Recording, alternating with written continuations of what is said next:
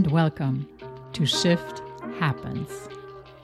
My name is Claudia Mahler, and I am curious about how women made it through turning points in their lives and how they reflect back on them.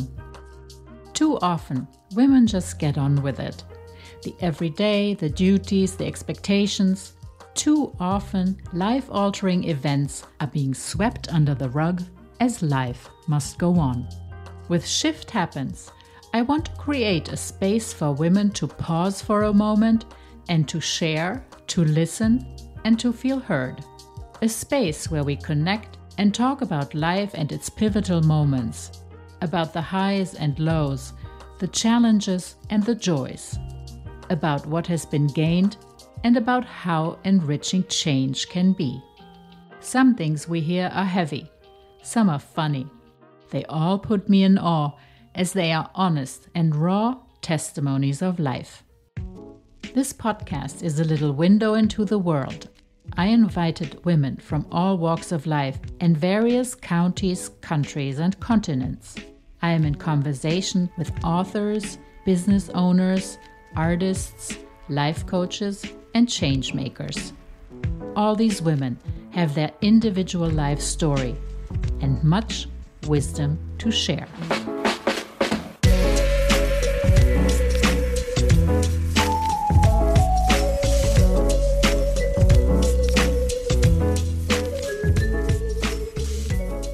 Here we are. This is episode 8 and the finale of the first ever season of Shift Happens. Yay, yay, yay.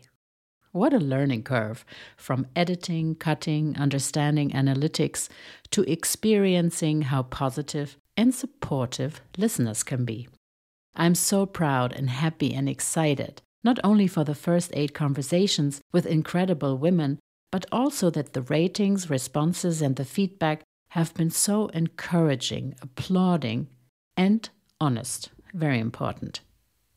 This platform of storytelling and sharing insights into women's pivotal moments will continue. This show will go on. Mark your calendar. Shift Happens continues on Wednesday, April 17th, 2024.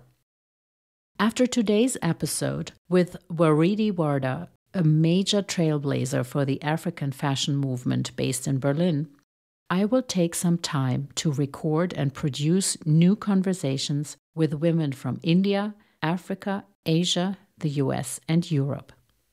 I am thrilled for this wonderful opportunity to contribute to get female voices heard, for helping women to connect over personal stories, and for girls to hear from potential role models.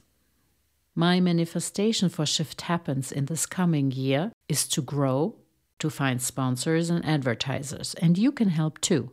Please think, and if you think of a brand that would fit to our show, please get in touch with me, Claudia at claudiamahler.com.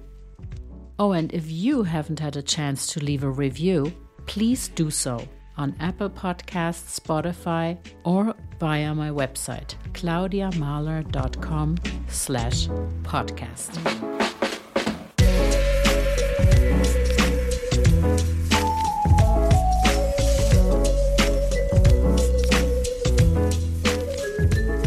So today I am joined by Waridi Wardah.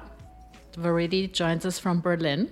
She's originally from Kenya Waridi is a former model, entrepreneur, fashion consultant. Um, you've been a contributor to Vogue since 2020.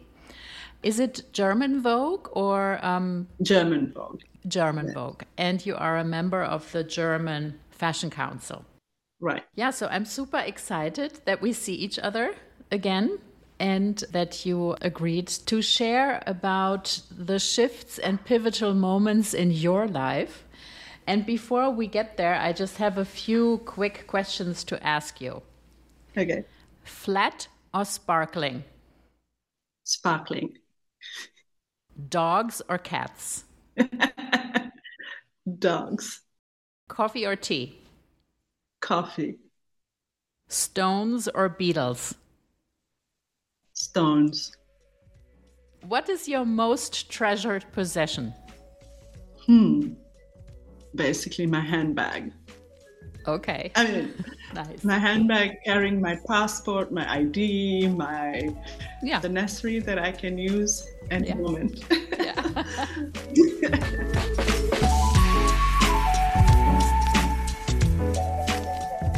So now we are knowing you a little bit better. And um, yeah, so you wrote to me that there are three decisive moments in your life. And the first one really is becoming a model. So maybe you can share uh, with us a little bit about this experience and the beginning of your journey. Yeah. Basically, um, I have so many stories to tell, Claudia, that I really would try to be precise as I can. Growing up as a Muslim girl uh, with a Muslim background in Nairobi, I grew up with my aunt, and she was super strict. So I was really traditionally the way I wore clothes, the way I appeared, um, went to school. I went to Muslim girls' school, so we wore long trousers and cover our legs and always covering up. And um, yeah, I mean, it was a special time. And as a young girl, young woman, I didn't have boyfriends. I mean, I you know, I still had feeling as a young girl, just watching my girlfriends and enjoying it and enjoying mm-hmm. that. And, and but never really imagining that I can do what they're doing. It's just I, I respected my space and my place. Mm-hmm. Um, but on the other hand, I knew in my mind I was always knowing I'm traveling. Mm-hmm. There was something in me that I knew that I'm not going to be staying in Nairobi or in Kenya. I'll be traveling, but I didn't know where. So yeah. I think from young I've, I've been creative, and so um, my aunt always used me as a mannequin because she was a tailor and mm-hmm. sew clothes for friends and basically clients who knew her. And she used me as a model. I grew up very quickly, tall. And I mean, with 11, I looked like I was 18. Yeah. Uh, so on top, that was on top that I had to really not be 11 because I looked 18 as a woman. So I had to really cover myself, my breasts. I mean, at 11, I was already, my breasts were uh, a size of a woman, you know. Mm-hmm.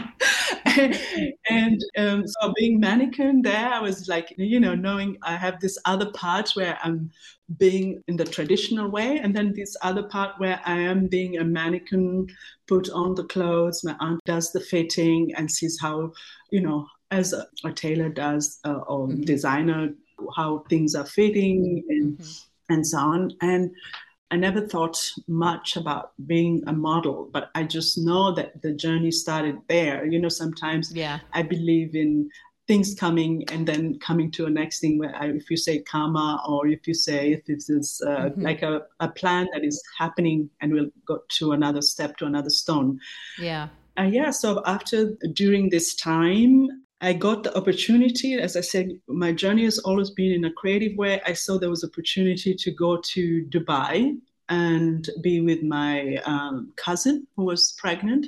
So I took that moment to go and be there and support her during this time. Mm-hmm. And this is when I reached uh, Dubai and I saw that was already a step outside to Your journey world. out mm-hmm. as I always thought I will journey. Mm-hmm. And that's where basically my journey started being in Dubai. Um, I was spotted by a woman who does fashion shows for boutiques like Chanel and the rest. And she asked me if I would like to be a model. And I was wearing, of course, clothes like how in Arabia women, uh, abaya and um, mm-hmm and I said, Oh, wow, yeah, I would love to. And mm-hmm. so I asked from home if I could do the modeling, and they said, No way.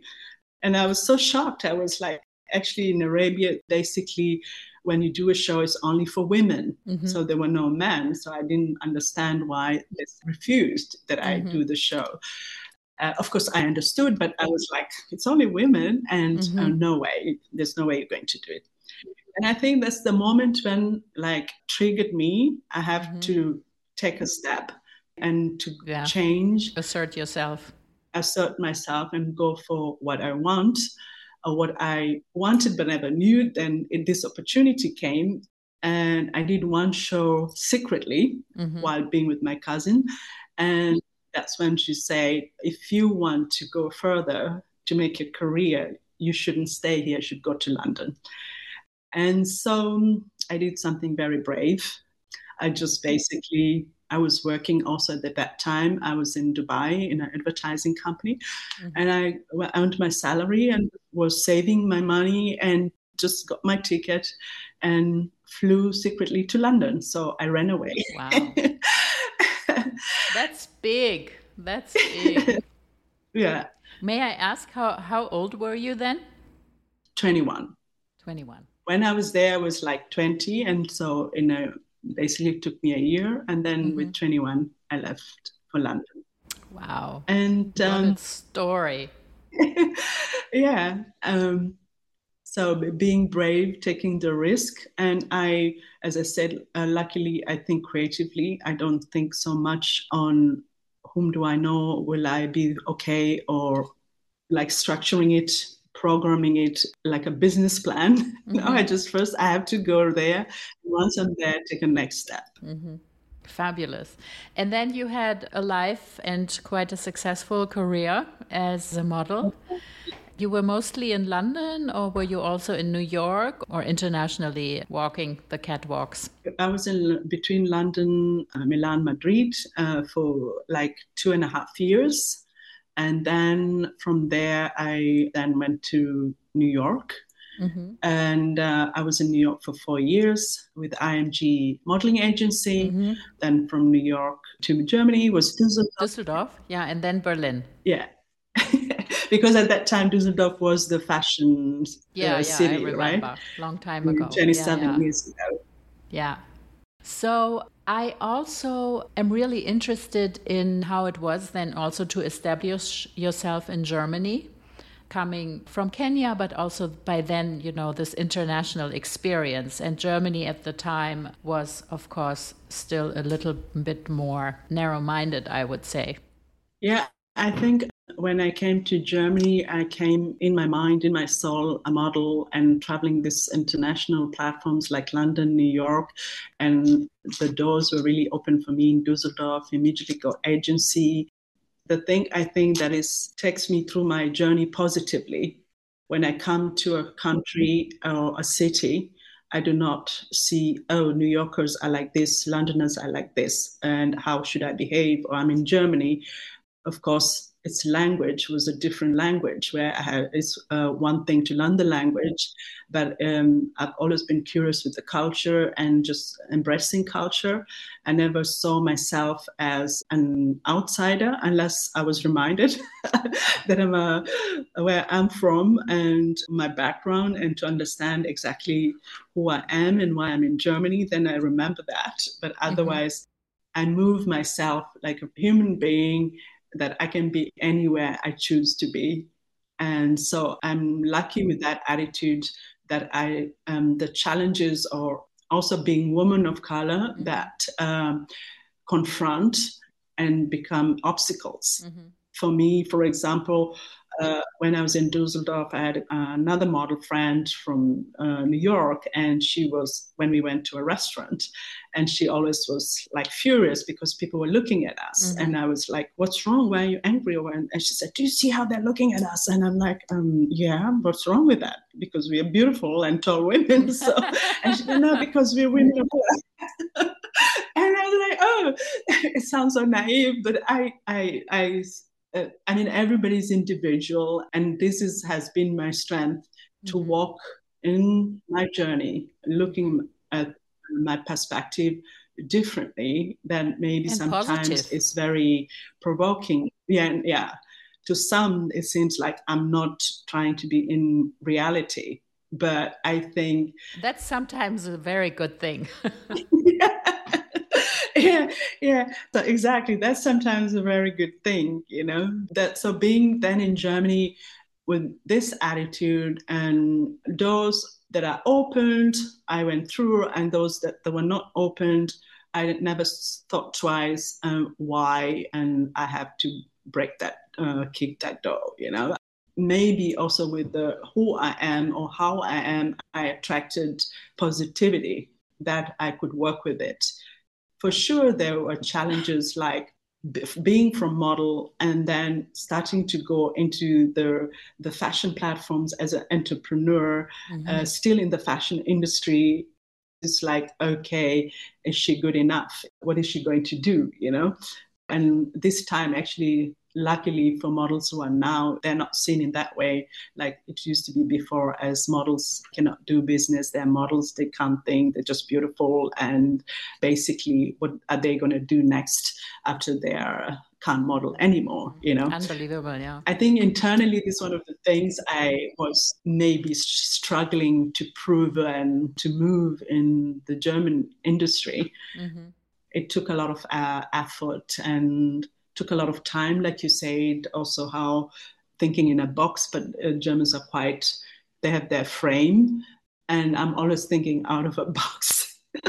and sometimes it was irritating yeah. to the, let's say, the space or industry uh, mm-hmm. I'm in. But uh, in time, then it's, um, how to put it, I think uh, being confident that also helped to mm-hmm. basically mm-hmm. overlook um, the, let's say, being watched and being scrutinized or criticized. Yeah. yeah. Um, but it's part of uh, the journey and learning. so you always knew that fashion is your world. Fashion is your passion, but but really is your world. And when you decided to go from modeling into the fashion industry, were you always thinking about the continent from where you are and how to support and work with um, African fashion designers, or did that develop over time? I mean, I think um, even when I went out as a model, mm-hmm. I w- have been always fascinated with materials, with the mm-hmm. textures of um, different fabric, and always fascinated me. And also this is during the time from my aunt you know they had such beautiful materials from india from arabia. And uh, especially in kenya we had mostly the indians as are the ones who are in the textile industry. Mm-hmm. so you get a lot of beautiful fabrics from india. So i was always fascinated with the fabric. So as a model i was just like uh, basically lushing this kind of beautiful fabric, wearing them, feeling them, understanding them. And mm-hmm. then it was basically more for me, much more intriguing. And knowing also the gift I had or the uniqueness I have, I could do that. Otherwise, mm-hmm. I would mm-hmm. not have been chosen to be on the catwalk.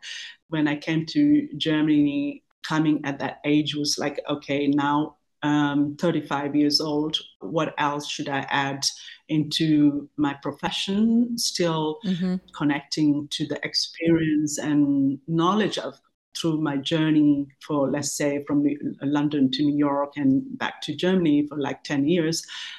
Luckily, I was chosen as a jury member for Esmod Berlin Fashion School. Mm-hmm. And when I was a jury member there, that's when also came this turning point like, oh, there's a gap here for me, you know. Mm-hmm. But also answering while being in Germany, also I was always being approached on with African topics in, mm-hmm. in the negative way. Which negative way?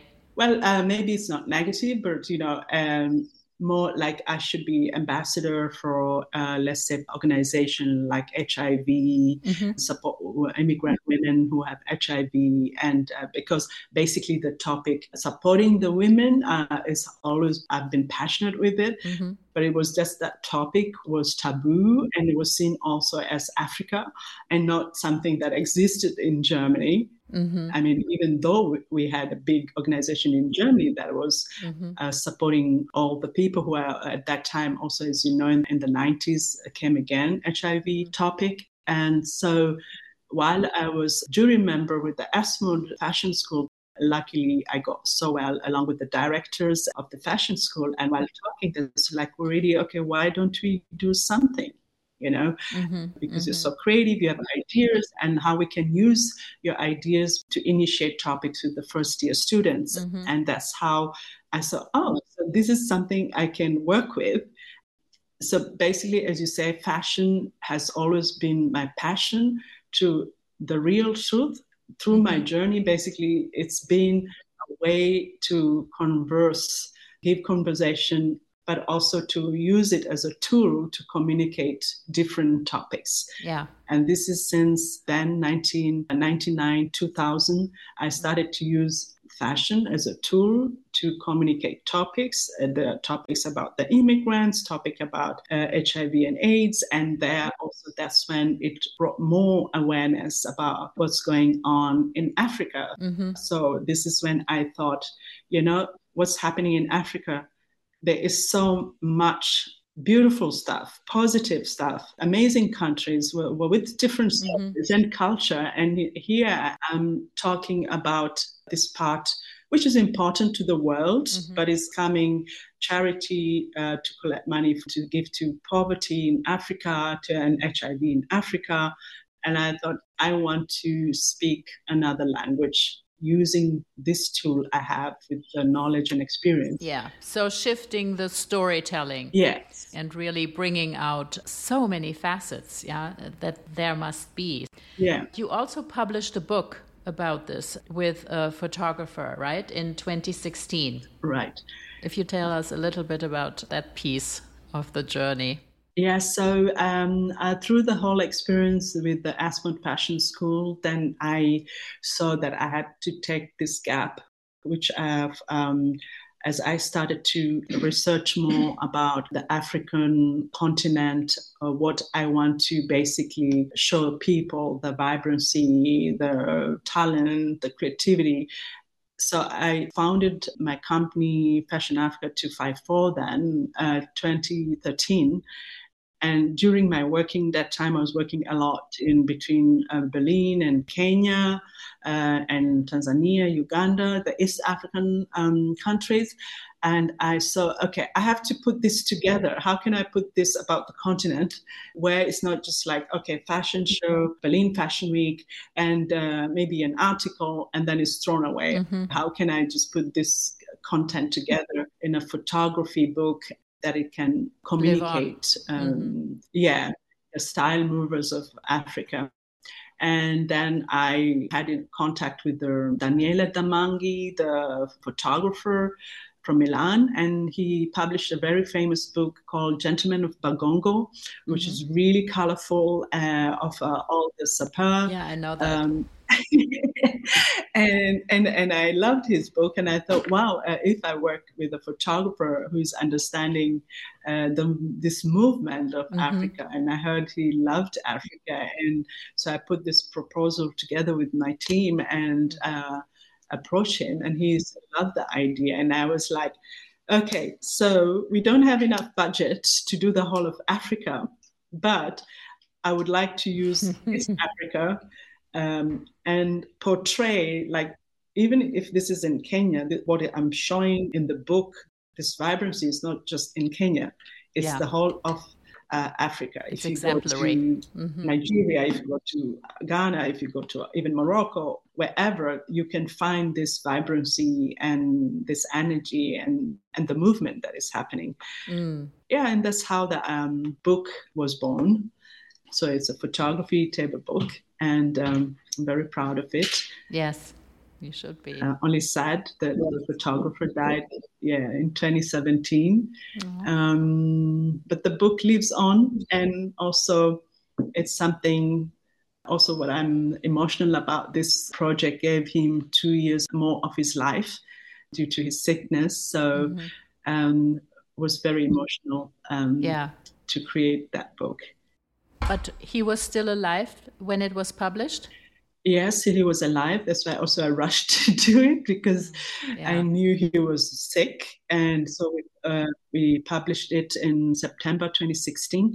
And uh, his dream was also to have an exhibition in Berlin. So I really worked hard to get a gallery in Berlin with um, one of a contemporary gallery in Berlin. I'm sure you know, I'm uh, Volker Diehl. I don't know if you remember. Yes. Yeah yeah, he gave his space for exhibition and to launch the book in October 2016.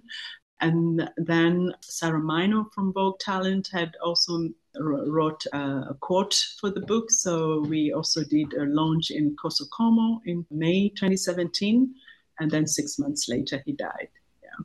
So. Wow. But the book lives on for him. Yes. And for me. And for you. so, yeah. And yes, to share all this vibrancy. Yeah. Yeah. I think that's so important for the world to have this other window into Africa because, yes, as you said, I mean, growing up, the pictures that we saw were of, you know, the starving children and, I mean, all the devastation that is happening there. And the world needs to see that, but also there's another side Yeah. and there's another identity, right? Exactly. Yes. Yeah. So, of course, I'm dying to hear um, your aunt. Have you been back in touch with her, if I may ask? And is she proud? She must be so proud. And she must be so happy because it all started with her. Well, uh, she's one woman I basically saw her as um, she gave me strength, even though it was a weakness. Mm-hmm. Uh, maybe not weakness, a challenging, like with restrictions and not being allowed. Of course, it took me 10 years, no contact with home before I went back um, and visited home. But during this, after 10 years, I didn't see her uh, because she didn't want to see me, uh, because she was still against uh, with uh, my journey. And uh, then 10 years later, again, I went, and then she had forgiven, and I saw her. Um, it was lovely to see her, but I could still see she, eh, you know, she's very. Um, She was very doubtful.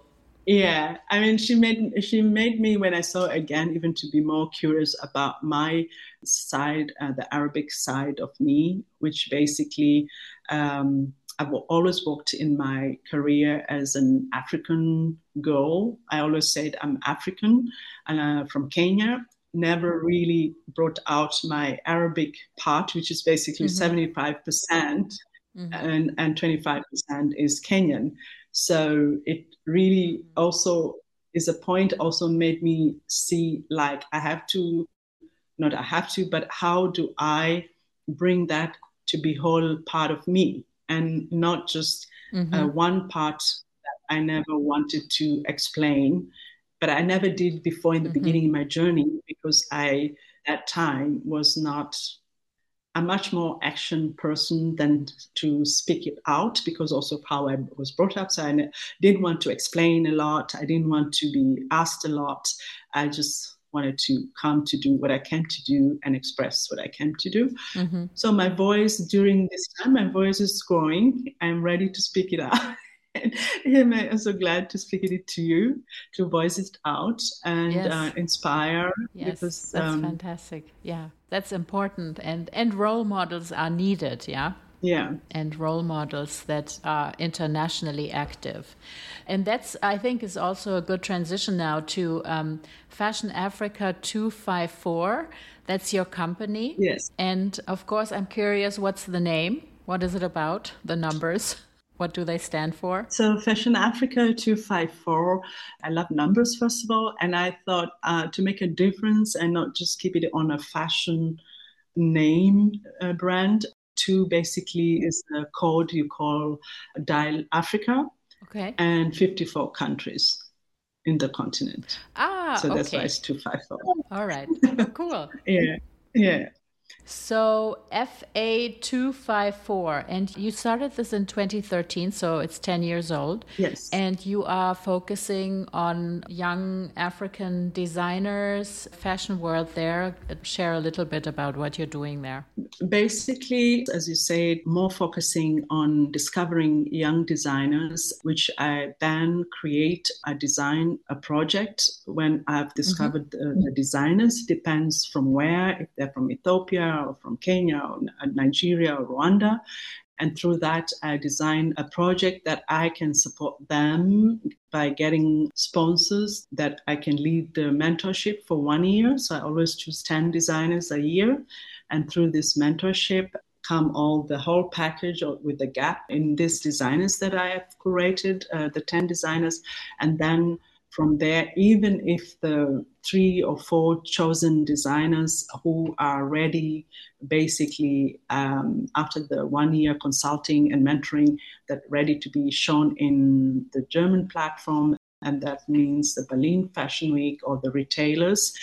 So basically, the idea mm-hmm. was always also how to bridge uh, the German platform with the African platform, and also making conversation using fashion to bring that conversation. What is Africa all about? What are the creativity all about? Yeah. What talent is there? What can they do? What they have? They are not just talented; they can also uh, they have quality. They can also deliver and also at that time and still on they can deliver in limitation of order and not in mass production and then again you see we come now in this time uh, where the african designers were sustainable and still are and now we are talking about sustainability and how to mm-hmm. produce less and mm-hmm. to take care of our climate so, in that sense, this was actually one of the point during the mentorship of the designers to create with what they have and also with the demand they can give and not what the demand that is expected internationally. Important for them is uh, think internationally, but work locally yeah. and focus on your local platform. Mm-hmm. Yeah. So this is the main uh, work. Yeah. That's fascinating. There must be quite a run to be chosen it's like a scholarship yes. you organize for them, basically. Yeah. Mentorship. You can mm-hmm. put it in like the a grant. Word. Yeah. Mm-hmm. It's very challenging. Well, the word challenging sounds maybe negative, but challenging in a positive way because we learn a lot from each other. Mm-hmm basically I learn from the designers and the designers not just learning from me, but also I bring in other uh, German experts from uh, the fashion industry to be part of it. Mm-hmm. And they learn also from the African platforms. And so it's exchanging their knowledge, their culture. And this is yeah. more important for me and also for FA254 platform. One of my courses, Changing Minds, and that is how to change each other's mind by understanding how the other mentality is working, not just understanding the German mentality, but also understanding the African mentality and kind of to balance like a relationship, compromise, and see how to uh, work together. Yeah. Yeah.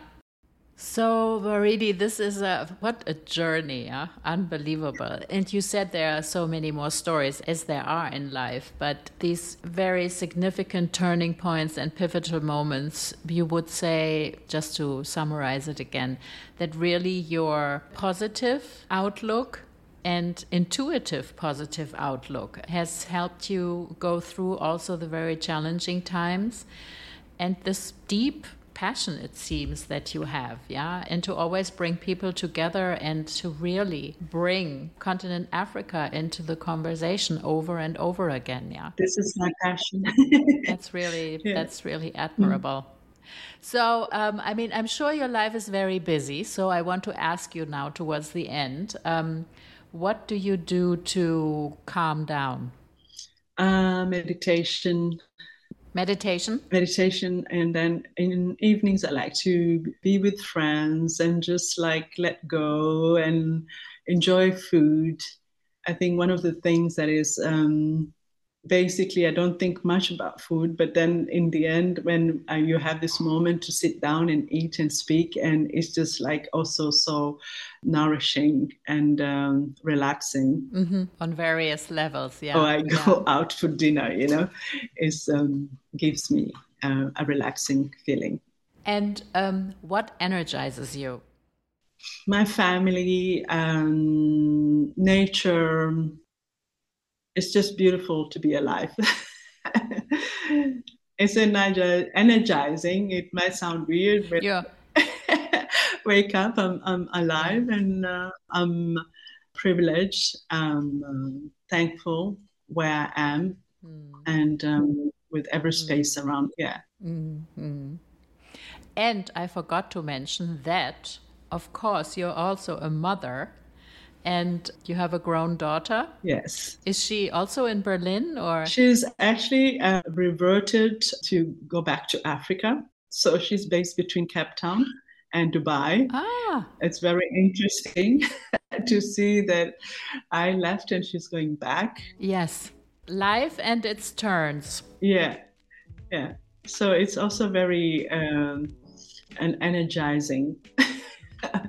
uh, to see that her about the journey she's taking. Yeah, yeah. Or starting rather. Yeah, yeah, yeah. Well, Waridi, I thank you totally and super much to be in conversation with me here for Shift Happens. And I will see you soon. Yeah, thank you so much, Claudia. Really, really, after I don't know, 20 years, seeing, uh, yeah. speaking only email and seeing us, uh, it's amazing. And soon it will be in person. To tell all the friends we know.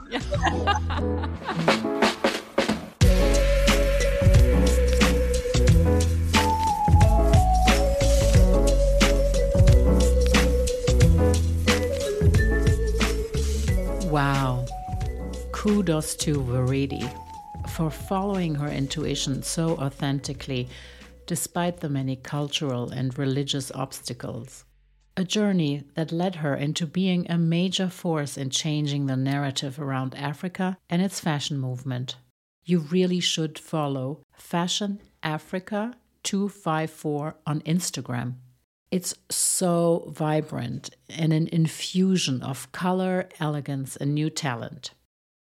This was really a remarkable story of a young woman having the courage to follow her intuition, to leave a very strict and oppressive home, to free herself and grow into the woman she is now a globalist, being 25% African and rediscovering her 75% Muslim side. And clearly, with her daughter, the journey of exploring and searching for identity seems to continue. I surely will remind myself of Waridi's beautifully positive attitude, a major takeaway for me. Shift Happens has been created and is hosted by me, Claudia Mahler. Editing, Andy Borison. Communications and Marketing, Amy Jacobus and Jessica Pearson from Amy Jacobus Marketing. I hope you felt connected and heard while listening to Shift Happens.